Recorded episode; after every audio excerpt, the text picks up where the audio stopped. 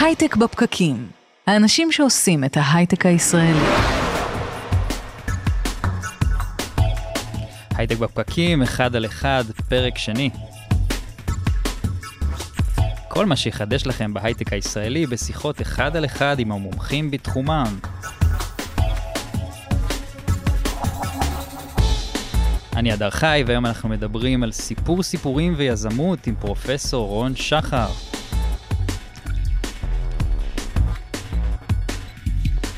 פרופסור רון שחר הוא לשעבר דיקן בית ספר למינהל עסקים במרכז הבינתחומי הרצליה, וכיום ראש תוכנית המצטיינים. במקביל, מרצה אורח בקולומביה וב-NYU. לאחר פוסט-דוקטורט באוניברסיטת הרווארד, הצטרף כפרופסור לבית ספר למינהל עסקים של אוניברסיטת יייל. בשנת 97 חזר לארץ, שימש פרופסור אורח בבית ספר למינהל עסקים באוניברסיטת דיוק. מחקרו עוסק בעיקר בשאלות אסטרטגיות ושיווקיות בתחומים כמו תעשיות הבידור ומערכות בחירות פוליטיות ובסוגיות מרכזיות בתחומים של פרסום ומיתוג.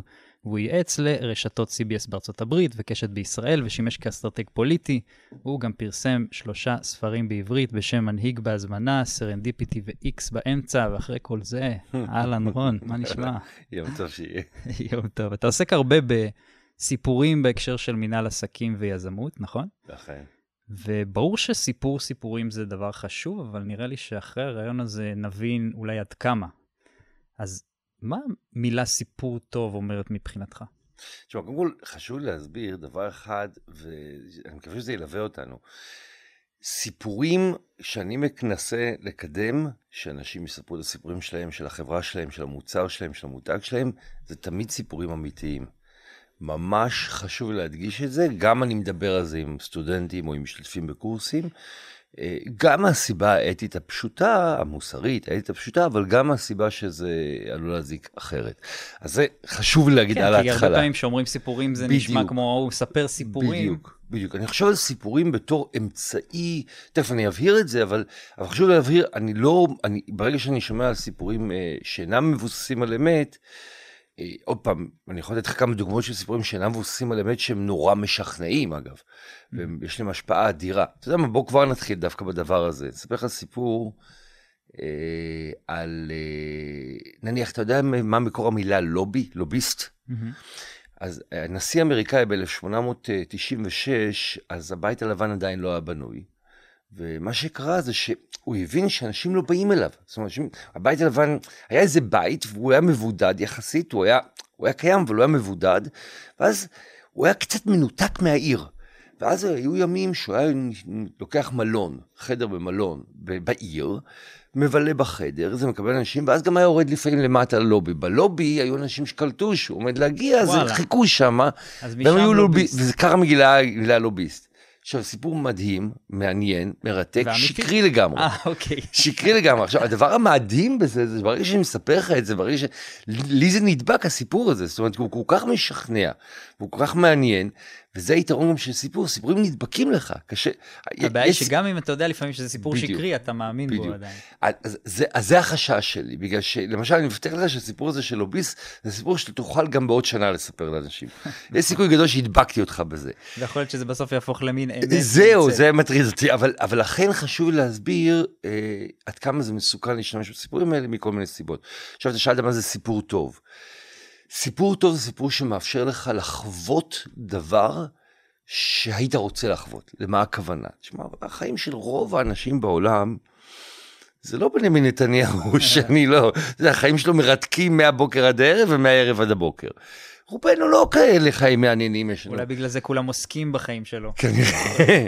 אבל, אה, ואז מה שקורה זה שאתה יודע, באיזה שלב בחיים אתה מחפש את הריגוש, את החוויה, את ה excitement, את האדרנלין. אתה מחפש את זה, זה חסר לך בחיים. אתה הולך לסרט, אתה מקבל את זה, אתה קורא ספר, אתה קורא, הולך לקרוא סדרת טלוויזיה, תיאטרון וכיוצא בזה. עכשיו, מה שקורה לכן בעיניי סיפור טוב, זה סיפור שמצליח לקחת אותך לאיזושהי דמות שאתה יכול להזדהות איתה, או במידה מסוימת, לא לגמרי, ולחוות איתה את החיים. לחוות איתה את החיים כמו שאתה לא חווית בצורה אחרת. זה הופך את החיים ליותר מעניינים. גם את החיים שלך. נכון. תשמע, אנשים יוצאים מהקולנוע ו... נושמים, מתרגשים, התרגשו, קרה להם משהו. אז לכן זה צריך להיות סיפור טוב. עכשיו, זה הגדרה שלי. הגדרה מקובלת לסיפור זה מצב שבו יש, תשאל אנשים מה זה סיפור, יגיד לך קונפליקט. מה זאת אומרת קונפליקט? יש איזשהו גיבור, דמות מרכזית. בעיה כלשהי. שמנסה, קודם כל, לפני הבעיה, שמנסה להשיג משהו, שיש לו איזושהי שאיפה, שיש לו איזה drive, שיש לו איזשהו ייעוד, הוא מנסה להשיג את זה, ומשהו, וזה מה שאתה אמרת לפני רגע, משהו מפריע לו בדרך. והמשהו המפריע זה obstacle, מכשול מסוג מסוים. אנחנו נורא נהנים בתור צופים לראות את ההתגברות של הגיבור על המכשולים שניצבים בדרך. כי אנחנו מתלהבים, כל בן אדם שמדבר עם התלהבות ופשן, mm-hmm. אנחנו, אין מה לעשות, אנחנו כולנו מתלהבים מזה. אה, יש משהו מרגש בזה. ואז כשהוא נתקל במכשול, אתה אומר, וואו, אתה, אתה, אתה מגויס בעצמך בשביל זה שהוא יתגבר על המכשול הזה. זה סיפור טוב. קונפליקט ואני עוד דבר... צריכה להיות התרה של המכשול או שלאו דווקא? יש uh, סרטים שנגמרים עם uh, סוף uh, פתוח. אז, אז, אז כאילו ברמה הספרותית, בשביל שבאמת יהיה איזושהי סגירה, צריך לקרות משהו פנימי לבן אדם. זאת אומרת, יכול להיות שהסיפור נגמר בהפסד חיצוני, אבל בניצחון פנימי. למשל, הסיפור של רוקי. הסרט רוקי הוא סרט שבסיומו בעצם, רוקי בסרט הראשון הוא מפסיד. התחרות נכון. הזאת עם, עם אלוף העולם, אבל הוא הרוויח את עצמו. הוא הרוויח בעצם כל הסיפור הזה, הוא סיפור על גאולה, והוא מגיע לגאולה שלו. אז השאלה שלך, יכול להיות שבחוץ זה ייראה שכאילו זה לא נגמר הסיפור, אבל שאלה מה קורה עם הבן אדם בפנים. הבנתי. וסיפורים במנהל עסקים, זה מה שאתה עוסק בו. איך סיפורים קשורים למנהל עסקים? לא רק לסרטים וספרים אה, ורומנים? אז בקורסים שאני מלמד, בסדנאות שאני מעביר, אני בעצם מנסה לגעת בכמה וכמה נקודות במין העסקים, שהן האמת היא לטעמי הכי מרכזיות במין העסקים. למשל, דבר שנדבר עליו עוד שנייה אולי, זה הנעת עובדים. ולבוא להגיד, רגע, הנעת עובדים, איך עושים אותה? איך עושים אותה נכון? והאם סיפורים זה דרך שיכול לעזור לי במטרה הזאת. אז בואו נתחיל מז... באמת עם הנעת עובדים. בסדר, אבל אני מסיים, מזהה כל מיני מקומות במנהל העסקים, שבהם סיפורים יכולים לחלץ mm-hmm. וזה. עכשיו בואו נתחיל ללכת בהנעת עובדים. אז כשאני מדבר בקורס על הנעת עובדים, החלק הראשון שלי זה אני לוקח את המאזינים שלי, אה, או מי שצופה בי באותו רגע, למקום הזה של מה זה הנעת עובדים ב-2020, ואנחנו מבינים, אני אעשה את זה ממש ממש בקצרה כרגע, שיש הנעה חיצונית ויש הנעה פנימית. הרבה שנים אנחנו התעסקנו מעסיקים וחוקרים בהנאה חיצונית, בין אם זה כסף או מה החברה תגיד. בעשורים האחרונים אנחנו מבינים את החשיבות של ההנאה הפנימית. Mm-hmm. אז אנחנו מזהים מה זה הנאה פנימית. הנאה פנימית יש שלושה דברים מרכזיים שמניעים אותנו פנימית.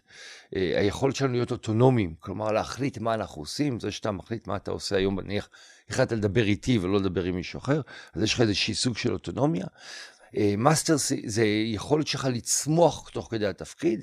אני מניח שכשהתחלת את התפקיד לא ידעת לשלוט בלוח המטורף הזה עם כל הלחצנים, אתה למדת משהו לאורך הזמן, ואני מניח שכל יום ובכל... לא ש... כזה מטורף דרך אגב. לי הוא נראה מטורף, לך הוא נראה קל, אתה יודע.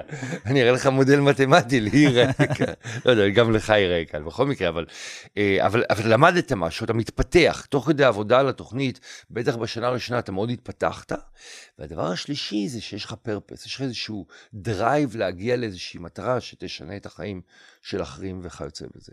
עכשיו, מה שקורה זה שברגע שיש לך את הקומפלקס הזה ואתה מבין מה גורם לאנשים להיות מונעים בעבודה, אתה שואל לעצמך, רגע, האם סיפורים יכולים לעזור לי באיזה מהמטרות האלה?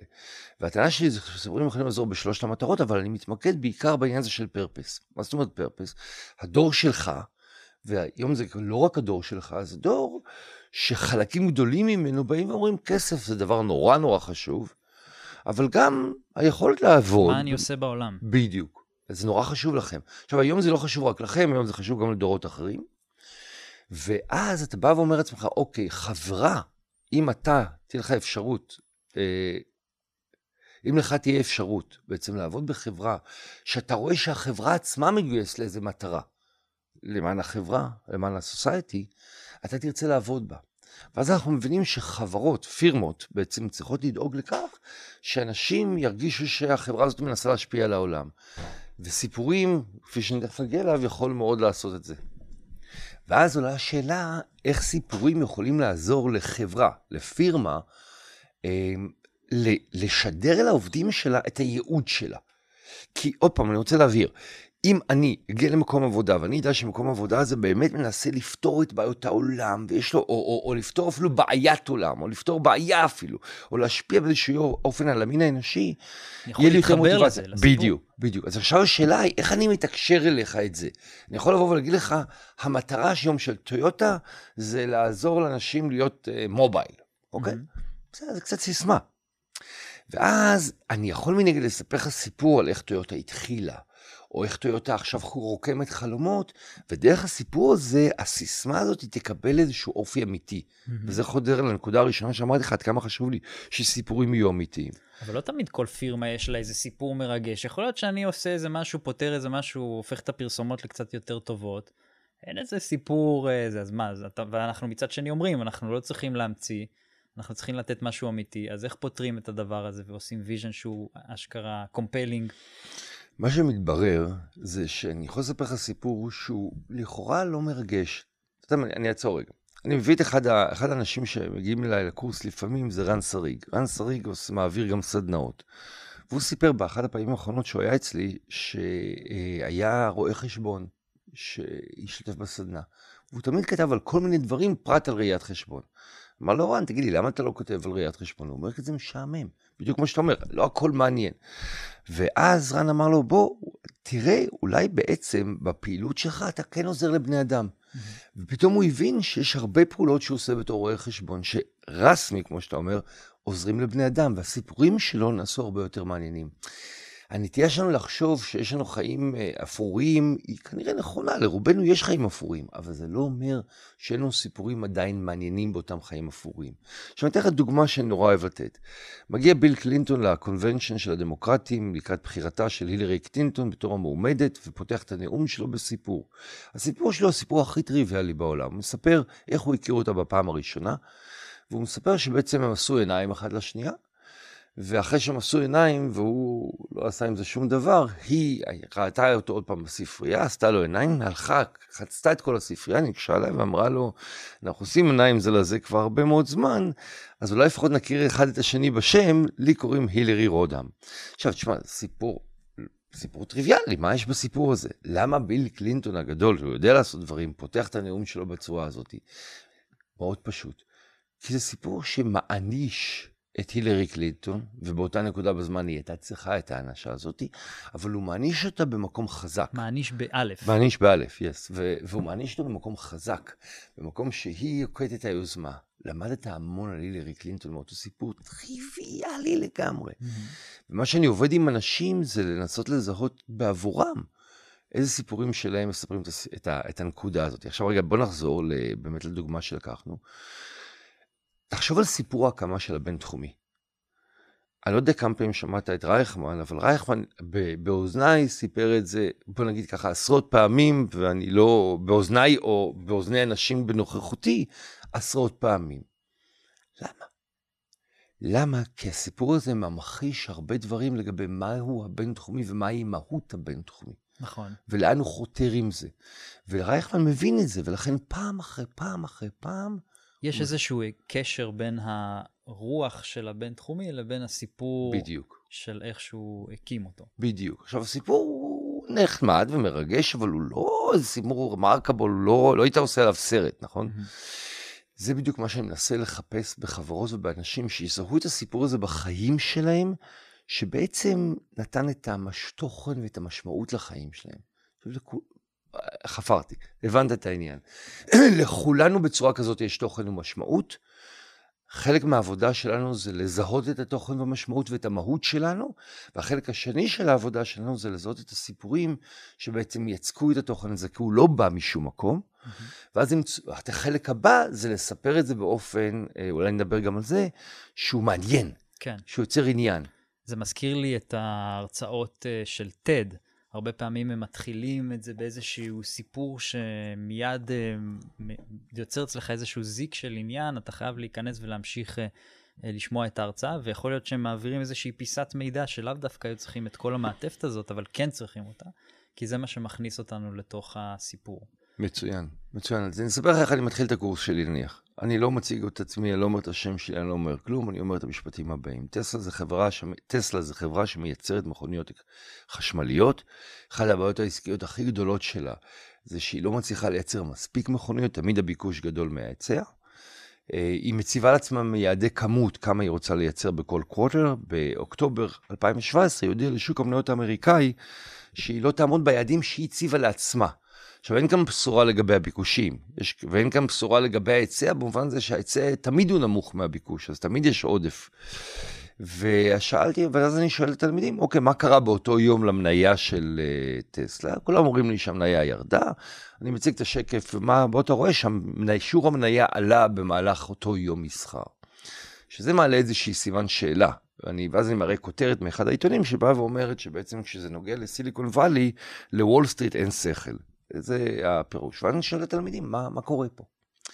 זה בדיוק מה שאתה אומר, כי אני פותח, כמה זמן זה לקח לספר את הסיפור הזה? 30 שניות. Mm-hmm. ומתחיל שיעור עכשיו. מתחיל שיעור שבו מנסים להבין את זה, כי זה תעלומה.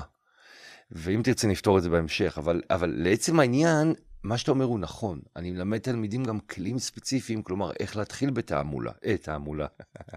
אנחנו מושפעים בתעלומה. שנה של בחירות. כן, מה שצריך... אה, זה איך להתחיל עם תעלומה, אה, איך לעשות טוויסט בסיפור, איך להשתמש במטאפורות. זאת אומרת, אני מלמד אותם כל מיני, תקרא לזה טריקים, אבל זה כל מיני כלי עבודה, כדי לקחת ולשפר את הסיפורים. זה יפה שאתה מזכיר את אילון מאסק, כי לדעתי הוא הדוגמה הקלאסית למישהו שיצר, בעצם עצם זה שהסיפור הזה הוא זה שמניע את העובדים בווקטור הנכון, וזה שגורם למשקיעים להאמין בו. בסוף, הדבר העיקרי שיש לו, זה היכולת שלו להציב משהו שהוא... אף אחד לא היה מוכן אה, להציב חזון כזה לפני כן, ולהניע את כולם לעבר המטרה הזאת. מעניין אותי לשמוע גם את ההיבט, אנחנו מדברים על, אה, הרבה פה על יזמות, אה, בהיבט של משקיעים. כשאני בא בסוף אה, למשקיע, אין אה, הרבה מדדים עסקיים שאפשר להתבסס עליהם, או יכול להיות שיש, זה תלוי באיזה שלב החברה נמצאת, אבל הרבה פעמים לא. אה, ואתה צריך בעצם להעביר איזשהו סיפור שבו אה, ישקיעו. איך הדבר הזה קורה? האם יש דגש מסוים שאתה נותן אה, דווקא לאנשים שעומדים מול משקיעים? בהחלט. קודם כל יש לנו סקציה מיוחדת שבה אנחנו מדברים אה, על משקיעים. אה, אני חושב שרצוי שנעשה איזושהי הקדמה קצרה, אבל אני אגיד את הדבר הבא, אני חושב ש... מההבנה הבאמת מועטה שלי, אבל קצת בכל אופן, גם קראתי, גם למדתי, גם נפגשתי גם אה, עם אנשים, סיפורים זה אולי הדבר הכי מרכזי בקרב הרבה מאוד אה, אה, אנשים שמנסים להשיג משקיעים, בקרב סטארט-אפיסטים. אה, אני שומע הרבה מאוד סטארט-אפיסטים אומרים שבעצם הם סטורי טלרס, וזה נכון שזה המצב. עכשיו בוא נבין למה. תראה, לכל עסק ולכל פוטנציאל עסקי יש את הנתונים שלו, יש את המספרים שלו. אה, אני חושב שאם המספרים לא מתחברים, לא ישקיעו בך, אוקיי? אבל זה סוג של תנאי הכרחי, הוא לא תנאי מספיק. ומי שהולך ומנצל פיץ' כדי להתעסק בדברים האלה, הוא לדעתי מפספס, בגלל שכן, אף, תמיד ירצו לראות בסוף את המספרים. למכור, אתה מוכר דבר אחר. אתה מוכר או חלום או אותך. זה הדברים. אתה מדבר עם, כשאני מדבר עם אנשים שמשקיעים כספים, אומרים לך, אנחנו משקיעים כספים או ברעיון או בבני אדם. עכשיו, השאלה היא, האם סיפורים יכולים לעזור לנו כשזה נוגע ברעיונות ובבני אדם? חד משמעי, כן. עכשיו, אני אגיד לך איזה סיפורים הם מאוד רלוונטיים כאן. אני קורא לזה struggle, אני מתרגם את זה, אבל זה סיפורים של התמודדות ומאבק. עכשיו, למה הכוונה? סיפורים של התמודדות ומאבק יכול להיות התמודדות ומאבק של הפאונדר, עד הרגע הזה, ובמיוחד אם הם קשורים איכשהו למוצר. לדוגמה, נניח שיש לך איזשהו מוצר שעוזר לזהות בשלב מוקדם אה, התקפי לב עתידיים. עכשיו, יכול, יכול מאוד להיות שאתה הגעת לזה ואתה עובד על זה כי אבא שלך חטף התקף לב, או כי דוד שאתה אוהב חטף התקף לב. עכשיו, זה נשמע כאילו שזה נורא סיפורי ותיאטרלי. תמיד יש איזשהו סיפור כזה. למה אתה התחלת להתעניין? עכשיו תחשוב, בוא נחשוב נניח שזה אבא שלך חטף התקף לב. אם אתה מגיע לפיץ' ואתה מבלה 10-12 שניות רק בסיטואציה הזאת שאבא חטף התקף לב, בום, אתה קנית את הקהל שלך. עוד פעם, אם זה אמיתי. זה מבהיר וזה מעניש, עוד פעם באלף, את הסיפור של למה צריך לעשות את זה, ולמה צריך להשקיע בכיוון הזה. ולכן מה אני אומר לאנשים? אני אומר לאנשים, ספרו את הסיפור שלכם, הרי כל סטארט-אפיסט יודע שהחיים של סטארט-אפיסט זה מהבוקר עד הערב התמודדות עם מכשולים, התמודדות עם קשיים. זה סיפור. מה אמרנו לפני כמה דקות? שסיפור זה התמודדות עם קשיים ומכשולים. מה אמרנו לפני כמה דקות? שסיפור טוב זה שגיבור שיש לו drive, מנסה להשיג משהו. וליזמים ו... לא חסר. בדיוק, וזה החיים של יזמים. הם קמים עם איזשהו drive מטורף, שרק להם יש. אז הם הגיבורים, ויש להם את הבעיה, והם צריכים לפתור אותה. בדיוק. עכשיו, אז זה סוג אחד של סיפורים שאני מהדהד. סוג שני של סיפורים, ואני מניח שאנחנו נוכל גם, אם תרצו להעלות לינק לקליפ הזה, יש קליפ מתוך The Sharks, התוכנית האמריקאית של הכרישים, שבו בפעם הראשונה הכרישים, כל הכרישים נתנו כסף לבן אדם שהציג את הפרויקט שלו. הם נתנו לו מיליון דולר אגב, שזה, המון כסף לסיטואציה כזאת, והדבר המדהים הוא שאני אראה לך את הקליפ, הקליפ הוא דקה ועשרים שניות. מתוך הדקה ועשרים שניות הם מבלים משהו כמו עשרים שלושים שניות על זה שהוא מחלק לאנשים שמפניה. עכשיו, אתה יודע, תבוא לבן אדם, תגיד לו, תציג פיץ' ב-50 שניות ועוד 30 שניות שמפניה, יגידו לך, תגיד, אתה השתגעת. עכשיו, בוא נסתכל מה היה ב-50 שניות האלה. אתה יודע, אנשים, יהיה לנו את הלינק, אנשים יכולים להסתכל, הוא לא אומר שום דבר על ההיבטים הכלכליים. מה הוא אומר להם? הוא אומר להם, תשמע, אחרי שהוא מחלק להם את השמפניה, הוא אומר להם, תשמעו, כולנו היינו במצב כזה שאנחנו קצת שתינו, ואנחנו צריכים לנסוע הביתה, ואנחנו לא יודעים אם אנחנו, יש לנו, יכולים לנסוע הביתה, כי יש לנו יותר מדי אלכוהול בדם. אז יש מכשירים גדולים כאלה שמאוד לא כיף להסתובב איתם בכיס. אני אומר, למה תסתובבו עם מכשיר גדול כזה? הנה מכשיר קטנטן, הוא מוציא את המכשיר הקטנטן, ממש פיצי, מחבר אותו לטלפון שלו, עושה פו, ובטלפון שלו יש את האפליקציה שאומרת לו האם הוא יכול לנסוע או לא, מתי, אם הוא לא יכול לנסוע, מתי הוא כבר יכול לנסוע, ואם זה רחוק מדי, בלחיצה אחת הוא מזמיג מונית שתיקח אותו מהמקום. זה כל מה שזה לקח לו בשביל להשיג את המיליון דולר האלה. למה? כי הוא הכניס אותם לחוויה. ברגע שהוא חילק את השמפניות, הוא... הם נכנסו לסיפור. בדיוק, בדיוק. באותו רגע הם נכנסו לתוך החוויה שלהם. ולכן אה, אה, אתה שואל אותי לגבי, עוד פעם, אנחנו עושים את זה נורא בקצרה כאן, אתה שואל אותי לגבי סטארט-אפיסטים, סטארט-אפיסטים צריכים לספר או את ההתמודדות שלהם, או את ההתמודדות של הלקוח שהם פותרים. אחד מהשניים. ואם אה, לצורך העניין יש משהו שהוא לאו דווקא פותר איזושהי בעיה או כאב קשה, עדיין לצורך העניין, פייסבוק. אתה יודע מה, פייסבוק דווקא זו דוגמה טובה, כי בפייסבוק היה לו את הבעיה הזאת שהוא לא צריך להכיר חברים. הנה, ישר אני כבר עולה לי לראש. לא זו בלבד, בוא לא נשכח שהסיפור של הקמת פייסבוק היה בסיס לסרט וסדרה, אתה יודע, זאת אומרת... פייסבוק יש סיפור מטורף. כן. כן. אמ, כמעט כל סיפור, אני אקח אותך עכשיו, תסתכל על החברות הגדולות היום בארצות הברית, אתה יודע. הסיפור של ג'ף בסוס, בן אדם שכש... אני בדקתי את זה. 0.4% מאוכלוסיית העולם הייתה מחוברת לאינטרנט, כשהוא החליט שהוא הולך על e-commerce. וואו. אתה יודע. יש לו את התמונה האגדית הזאת עם השלט uh, המיושן הזה במשרד שלו, אתה מכיר אותה? כן. זה חלק מהסיפור דרך אגב. חלק מהסיפור. קח כל אחד מאלה, קח את מרק צוקרברג, קח את ג'ף בזוס באמת אמרנו, קח את אילון מאס, קח את סטיב ג'ובס, וכך הלאה. זה אנשים גם עם סיפור וגם עם ניסיון לשנות את המציאות שבה הם פועלים, הם בדיוק עונים לקריטריונים שהגדרנו קודם. סטיב ג'ובס, מזכיר לי ישר uh, מותג ושיווק ומכירות. סטיב ג'ובס ידע לעשות משהו אחד אולי יותר טוב מכולם, וזה הנושא של שיווק. Uh, הנושא של שיווק בטח גם עולה אצלכם בהקשר של סיפור סיפורים. חד משמעית. מה פה אתה ממליץ לאנשים לעשות ואיך אתה ממליץ להם להתייחס uh, לנושא של שיווק? דבר ראשון להבין, שאני עושה את זה ממש בקצרה כרגע, דבר ראשון להבין שמותג היום זה לא מותג מה שהיה לפני 20 שנה, או אפילו 10 שנים. מותגים היום הם בעיקר מותגים שמספרים איזשהו סיפור על הלקוח ולא רק על המוצר. אה, פעם, אתה יודע, הייתי אומר לך, וולבו, היה לך אסוציאציה לגבי המוצר. היום אני אומר לך, אה, אפל או עיתון הארץ, יש לך אסוציאציה לגבי המשתמש, לא רק המוצר. זה, עוד פעם, אני עושה את זה נורא בקצרה, אבל זה מותגים שאנחנו קוראים להם מותגי זהות, שבעצם מהווים איתות לגבי מי משתמש בהם. ברגע שאתה מבין את זה, אתה מבין שגיבור הסיפור שלך לא צריך להיות המוצר שלך, אלא גיבור הסיפור שלך צריך להיות הלקוח שלך. מעבר לזה, אתה מבין שגיבור הסיפור שלך צריך להיות הלקוח, אופיו, זהותו ומאפייניו. מה זאת אומרת? אם אני רוצה לבוא ולהגיד שמי שמשתמש, הנה בוא ניקח את המשקפיים האלה, שלא יראו ברדיו, אבל יראו בווידאו. יראו בווידאו. אז אם לוקח את המשקפיים האלה, אתה יודע, זה משקפיים עם אופי מאוד מאוד מיוחד. נכון. עכשיו, אני צריך להגיד בעצם ללקוחות שלי, מה האופי של המשתמשים במשקפיים האלה. זו תקשורת טובה. תקשורת שמעצבת מותג ומספרת על מי משתמש במותג הזה. עכשיו, הטענה שלי זה שסיפורים עושים את זה נהדר. אתה מספר את הסיפור של לקוח, או שני לקוחות, או שלושה לקוחות, והגעת לזהות המותגית של, שאתה רוצה. יש לך דוגמה לצורך העניין? של סיפור או מותג שמשתמש בסיפור? אני חושב שהרבה מותגים משתמשים בסיפורים. של, של לקוח, לא, אני אומר, של לקוח. של לקוח ספציפי?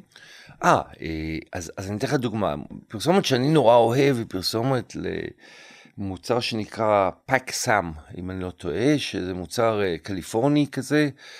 אה, ואתה רואה את הפרסומת שלה, ואתה רואה בפרסומת שלה אנשים קופצים, עושים extreme sport וכיוצא בזה. אז אתה, אתה רואה מגוון של אנשים, כולם עוסקים באקסטרים, והנה ציירתי לך תמונה שמיים הלקוחות שלי. Mm-hmm. אני מחבר את זה תוך כדי פרסומת למותגים.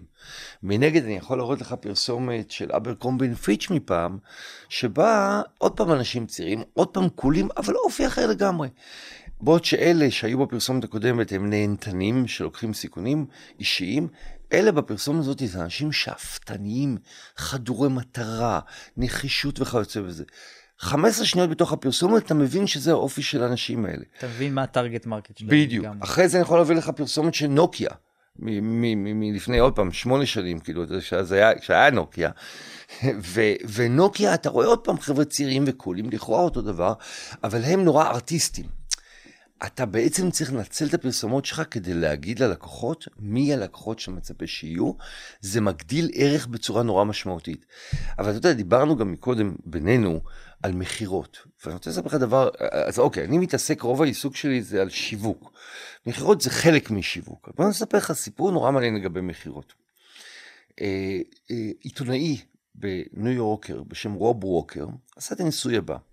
הוא הלך ליארצל, קנה 100 אייטמס ב-128 דולר, מכר אותם באי-ביי, נדמה לי שאני עוד פעם, יכול להיות שאני ממציא את זה, באזור 3,600 דולר. איך הוא עשה כזה רווח ענק? הוא ביקש מכל מיני writers, novelist קטנים כאלה, לכתוב לכל אחד מהאייטם שהוא קנה, נניח אייטם, תיקח עוד פעם את המשקפיים האלה, לקח לכל אחד מהדברים שהוא קנה, סיפור. עכשיו הסיפור לא היה חייב להיות על האייטם עצמו.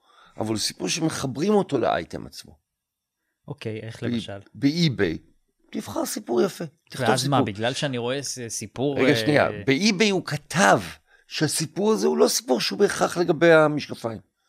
הוא סיפור סביב המשקפיים, inspired by משקפיים, אבל לא מעבר לזה. זה העלה את הערך מ-128 דולר ל-3,600. למה? כי סיפורים קוראים לנו איזושהי האנשה, עוד פעם אותה מילה שהיה לנו מקודם, של המוצר עצמו. אמ, אני אראה לך, דוגמה שאני נותן, זה נותן דוגמה מתוכנית טלוויזיה ריטה, תוכנית טלוויזיה אה, דנית, שבו בן אדם מנסה למכור סנדוויצ'ים, ומתקשה למכור את הסנדוויצ'ים, עד שהוא מספר שבעצם הגבינה הגיעה מכפר קטן, וזה אמיתי, מה, מכפר קטן שבו יש דייגים כאלה וכאלה, ופתאום הוא נותן סיפור, פתאום הסנדוויצ'ים רצים. פתאום אנשים אה, קונים, מעניין למה. אה, כי, בגלל שזה מה? מחבר אותנו למוצר. Mm-hmm. זאת אומרת, פתאום הוא כבר לא רק מוצר, הוא גם, יש לו איזה ממד אנושי, פרסונליזציה. ולכן במכירות, הרבה אנשי מכירות יודעים שיש את האנשי מכירות האלה התוקפניים, ויש אנשי מכירות שנותנים לך להתקרב, לשאול את השאלות, ואז הם מספרים את הסיפור מאחורי המוצר. עובד נהדר. סיפור מאחורי המוצר. זאת אומרת, אנשי המכירות באים, קודם כל, מן הסתם רוצים לענות על הצורך, אבל מה שאתה אומר, שגם יש פה את העניין של הסיפור של המוצר, או של, של הבן אדם שמולי כמשתמש על המוצר, שבעצם uh, מייצר את הקרבה של הבן אדם בדיוק. Uh, אליו באמצעות הסיפור. בדיוק, בדיוק. יפה מאוד. מה בהקשר של קלצ'ר, uh, של תרבות? כשאני רוצה לבנות תרבות ארגונית, הרי זה משהו שבעולם של היזמות מדברים עליו המון ויש לו חשיבות עצומה. Uh, אתה יודע, כל הדברים שעל הקירות ובמשרד, ויש איזה משהו שהוא חלק מסיפור גדול של חברה. בפודקאסט הקודם שלך היה כאן ברקלי באי, הוא דיבר איתך על שימור לקוחות ועל טיפול בלקוחות וכיוצא בזה. עכשיו, יש הרבה חברות שמדברות גבוהה גבוהה על זה שטיפול בלקוחות, שירות לקוחות זה דבר נהדר, אוקיי? בוא נספר לך איך הדרך הנכונה לעשות זה ואיך סיפורים קשורים לזה. עכשיו, עוד פעם, אני מדבר עכשיו על שימור לקוחות וטיפול בלקוחות, בגלל שזה, יש חברות שזה התרבות הארגונית שלהם. התרבות הארגונית שלהם זה לדאוג שכל האנשים בחברה, בפירמה, יבינו את החשיבות של שירות הלקוחות. אז יש את אלה באמת שתולים, אני חושב עכשיו על הצבא, כמו שפר את הופעתך חייל, אתה יודע, אז יש בטח כן. את השלטים האלה בכל מיני מקומות, שהלקוח צודק, whatever. הנה אספר לך סיפור של חברה שעשתה אחרת, חברה שיש לה כמה בתי מלון בכל רחבי העולם, רובם, חלק לא קטן מהם בווגאס, שמה חשיבות רבה לשירות לקוחות, ולכן מה שהיא עושה, היא בכל פעם שנגמרת משמרת, ראש המשמרת שואלת את כל אחד מהעובדים האם היה לו סיפור מיוחד לגבי טיפול בלקוחות. כל משמרת. את הסיפורים הוא מקבץ, מעביר לבן אדם שמעליו, שמעביר לבן אדם שמעליו, שמעביר לבן אדם שמעליו, יש אלפיים עובדים בחברה הזאת. מדי שבוע נאספים אלפי סיפורים, mm-hmm. סיפור אחד נבחר, והוא מסופר לכל החברה, ומספרים, הדר חי היה בסיטואציה הזאת, הנה תמונתו והנה מה שהוא עשה. עכשיו, תכף אני אספר לך את אחד הסיפורים האלה. תחשוב מה זה עושה לבני אדם. איזה שינוי במוטיבציה זה עושה. אתה יודע, אתה יודע שאם אתה תעשה שירות טוב ללקוח, כל החברה יכירו אותך, כל אלפיים עובדים, בכל הבתי מלון של הצ'יין. אתה גם מצליח להתחבר למשהו שהוא, אה, אתה יודע, לראות את הפרצוף של הבן אדם שעבר את החוויה, שזה היה משהו אמיתי. זה כמו בדיוק. שאומרים שלא אכפת לי מאלפיים לוויתנים שהם מתים, אבל מלוויתן אה, טומי נורא אכפת לי. נכון. זה היה על סטלין, שהוא אמר ש... אבל יכול להיות נכון, שמיליון אה, מיליון חיילים סובייטים מתים זה סטטיסטיקה, כן. וחייל אחד זה טרגדיה. נכון. אבל, אבל נכון, לא ידעתי על הדוגמה של לוויתנים. אבל... אבל, אה, אבל לעצם העניין, בוא ניקח את הסיפור יפה נורא שצמח שם. וגאס, זוג מאוד מבוגר, נכנס למעלית, עולה לחדר, ופתאום האישה מסתכלת על בן זוגה ואומרת לו, בואנה, שכחנו את התרופה שלך בבית. הם גרים בלוס אנג'לס, זה ארבע פלוס שעות נסיעה. עכשיו, זו תקופה שבה, אולי גם היום, תקופות מרשם, אי אפשר להשיג בארצות הברית, אתה יודע, בלי המרשם. עכשיו, מה קרה כרגע? אין להם אופציות, מה הם יעשו? ייסעו הביתה עכשיו? אומר להם הבלבוי, והמעלית אומר להם, יש מישהו בבית שלכם? הם אומרים, כן, יש מישהו שתמיד מטפל בבית. אם יגיע אליו איזה דליברי, הוא יוכל לקחת את זה ממנו, את התרופה, אז הוא, הם אומרים לו, כן. הוא לוקח את כל הפרטים, מעלה, עולים לקומה שלהם, אומר להם, אל תדאגו, אני אטפל בזה. מתקשר לאחיו שגר לא רחוק מהבית של הזוג הזה ב-LA, מבקש ממנו שייסע בסדר גודל של 40 דקות לבית הזה, ייקח את התרופה ויתחיל לנסוע מ-LA לווגאס. הוא נכנס לאוטו, נוסע מווגאס ל-LA, נפגשים באמצע, לוקח את התרופה, מביא אותה, ובבוקר כשהזוג מתעורר מביאים לו את זה למיטה. עכשיו, סיפור וואו, נכון? סיפור שיש לנו נטייה לספר, זאת אומרת, אני נהנה לספר לך את הסיפור הזה, אנשים נהנים לספר את הסיפור הזה. זה סוג הסיפורים שצומחים בחברה שאומרת, תביאו לי את הסיפורים שלנו שמעידים על התרבות הארגונית שלנו.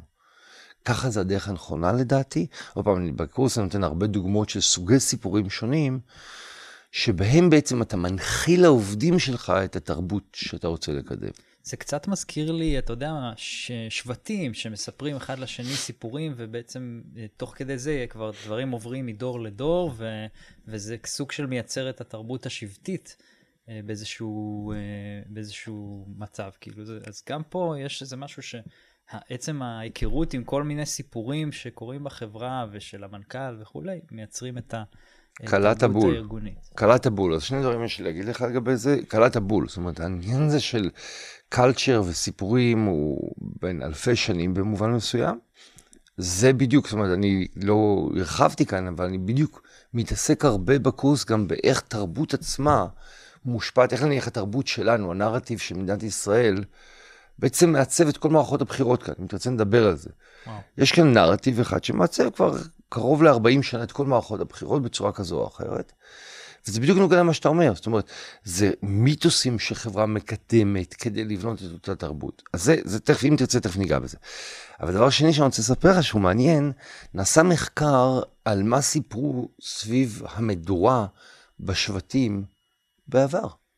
אז מתברר שתוך כדי היום, כשאני ואתה דיברנו בעבר, הם מדברים על דברים שהם תכלס. אבל כשהגיעו לערב ועמדו, ישבו סביב המדורה, 82 אחוז על פי המדדים האלה, מהדברים היו סיפורים.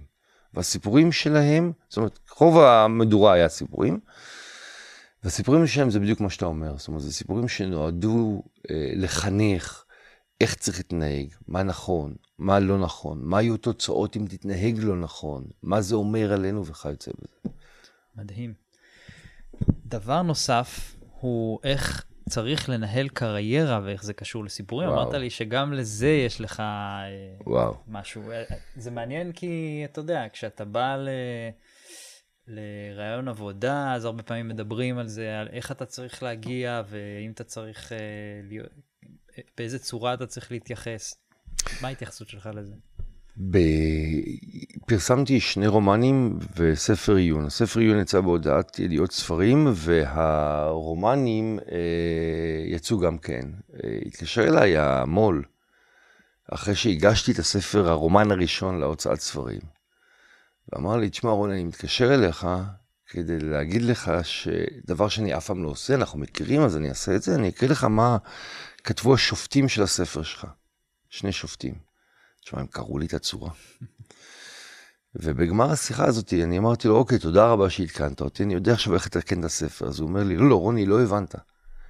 אני אה, או מתקשר אליך ומקריא לך את הרביור הזה, את השופטים האלה, כדי שלעולם לא תכתוב יותר מילה בימיך, פרט למילה אקדמית.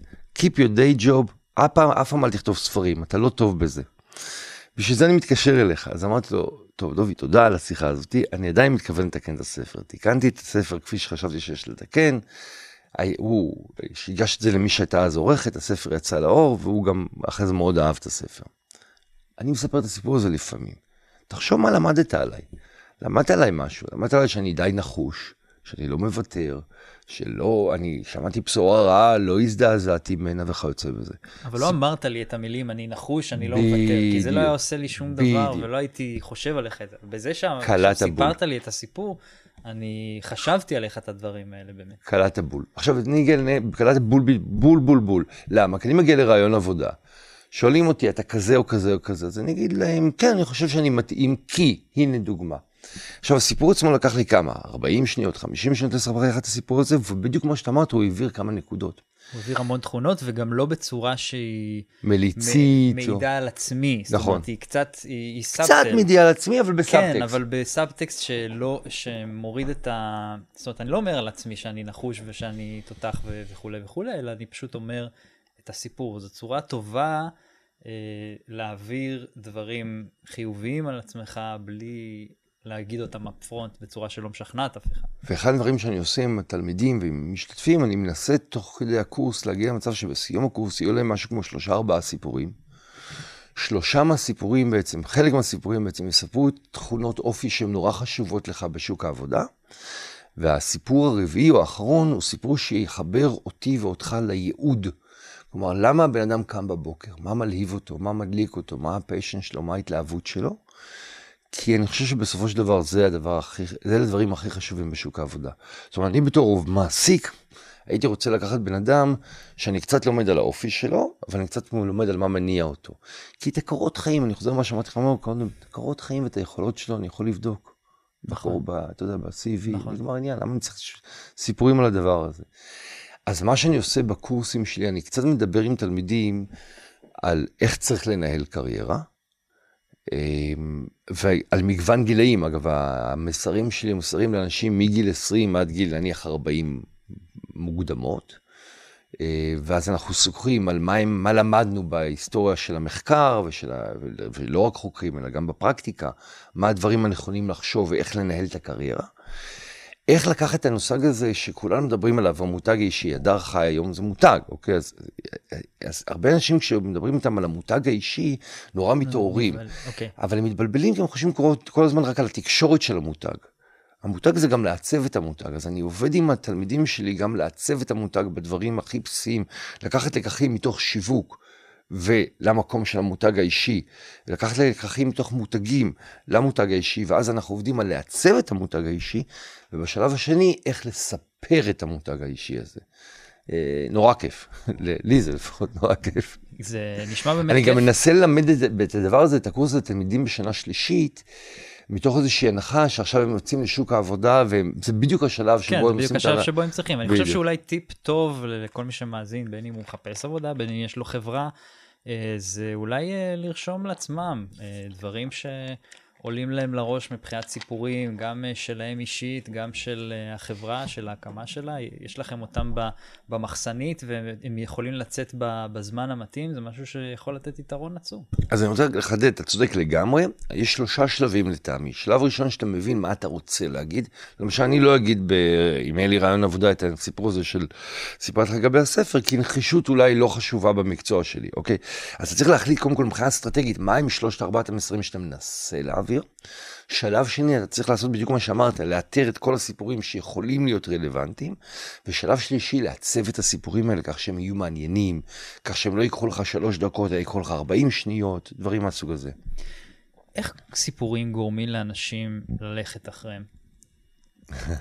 חוויה, מה לעשות? אני חוזר לנקודה שאמרתי לה בהתחלה, שזה עניין החוויה, אבל אני רוצה לנצל את השאלה שלך כדי, אז בוא אני אסביר, ואז אני אלך. למקום טיפה קרוב לזה. חוויה זה אומר שתשמע, אני מת לשמוע, אני, אני סאקר של סיפורים. אני, אם מישהו בא ואומר לי, תשמע סיפור, ישר נדלקות לי הזה, כל המערכות, זה מעניין אותי. זה טבוע בנו. כן, בדיוק, כולנו כאילו בקטע הזה, ועכשיו עוד פעם, אני באיזה שלב מבין, יש לי, מכל החברים שלי, יש לי חבר אחד שאני מספר, שמספר סיפורים נורא משעמם. אז אצלו אני מנסה להימנע מלשמוע את הסיפורים, אבל כל השאר, אתה, אתה נהנה. אני אגיד לך מה היתרון של סיפורים, אוקיי, בגדול. זאת אומרת, יש משהו כמו עשר נקודות שאני מציין בכיתה, בואו נחדד את זה לשתיים, שלוש דוגמאות. תראי, מימד שמטריד בסיפורים, אני מודה, זה הממד הבא. סיפורים, כשאני מספר לך סיפור, זה גורם לך לתת בי אמון. מחקר נורא מעניין נעשה על ידי חוקר בשם פול זק. הוא לקח דגימות דם של אנשים לפני שהם שמעו סיפור ואחרי שהם שמעו סיפור. רמת ההורמון האוקסיטוסין גדלה בגוף שלהם, גדלה בדם שלהם בעקבות שמיעת הסיפור. וואו. אני מניח שאתה יודע מה זה, אני אגיד בכל אופן, אוקסיטוסין הוא הורמון שנקרא הורמון אהבה. זה הורמון שהמטרה שלו זה לגרום לשיתוף פעולה בין אנשים. זאת אומרת, אם, תרס... אם אני ארסס את זה עליך, אנשים שיהיו קרובים אליך ייטו לשתף איתך פעולה יותר מן הרגיל. עכשיו, מה זה אומר? זה אומר בעצם שאם אני אספר לך סיפור, רמת האוקסיטוסין בגוף שלך תעלה, והנטייה שלך לשתף איתי פעולה תגדל. וואו. וואו, לגמרי. זה מפחיד. למה זה מפחיד? כי גם אם אני אספר לך סיפור שקרי, שזה ו- מה שהולך היום. בדיוק, זה בדיוק מה שעובר לי בראש, אתה יודע. אנשים יתחברו אליך. עכשיו אני אספר לך עוד דבר מזעזע בהקשר של העוצמה של הסיפורים. אם אני אספר לך סיפור, המנגנון הזה שעובד אצלך בראש, שכל הזמן מחפש שגיאות וטיעונים נגדיים, יפסיק לעבוד. עכשיו זה נורא הגיוני. תחשוב שאנחנו מכירים את העניין הזה שיש לנו left brain ו-right brain, ואתה יודע, חלק אחד יותר לוגי, חלק אחד יותר רגשי.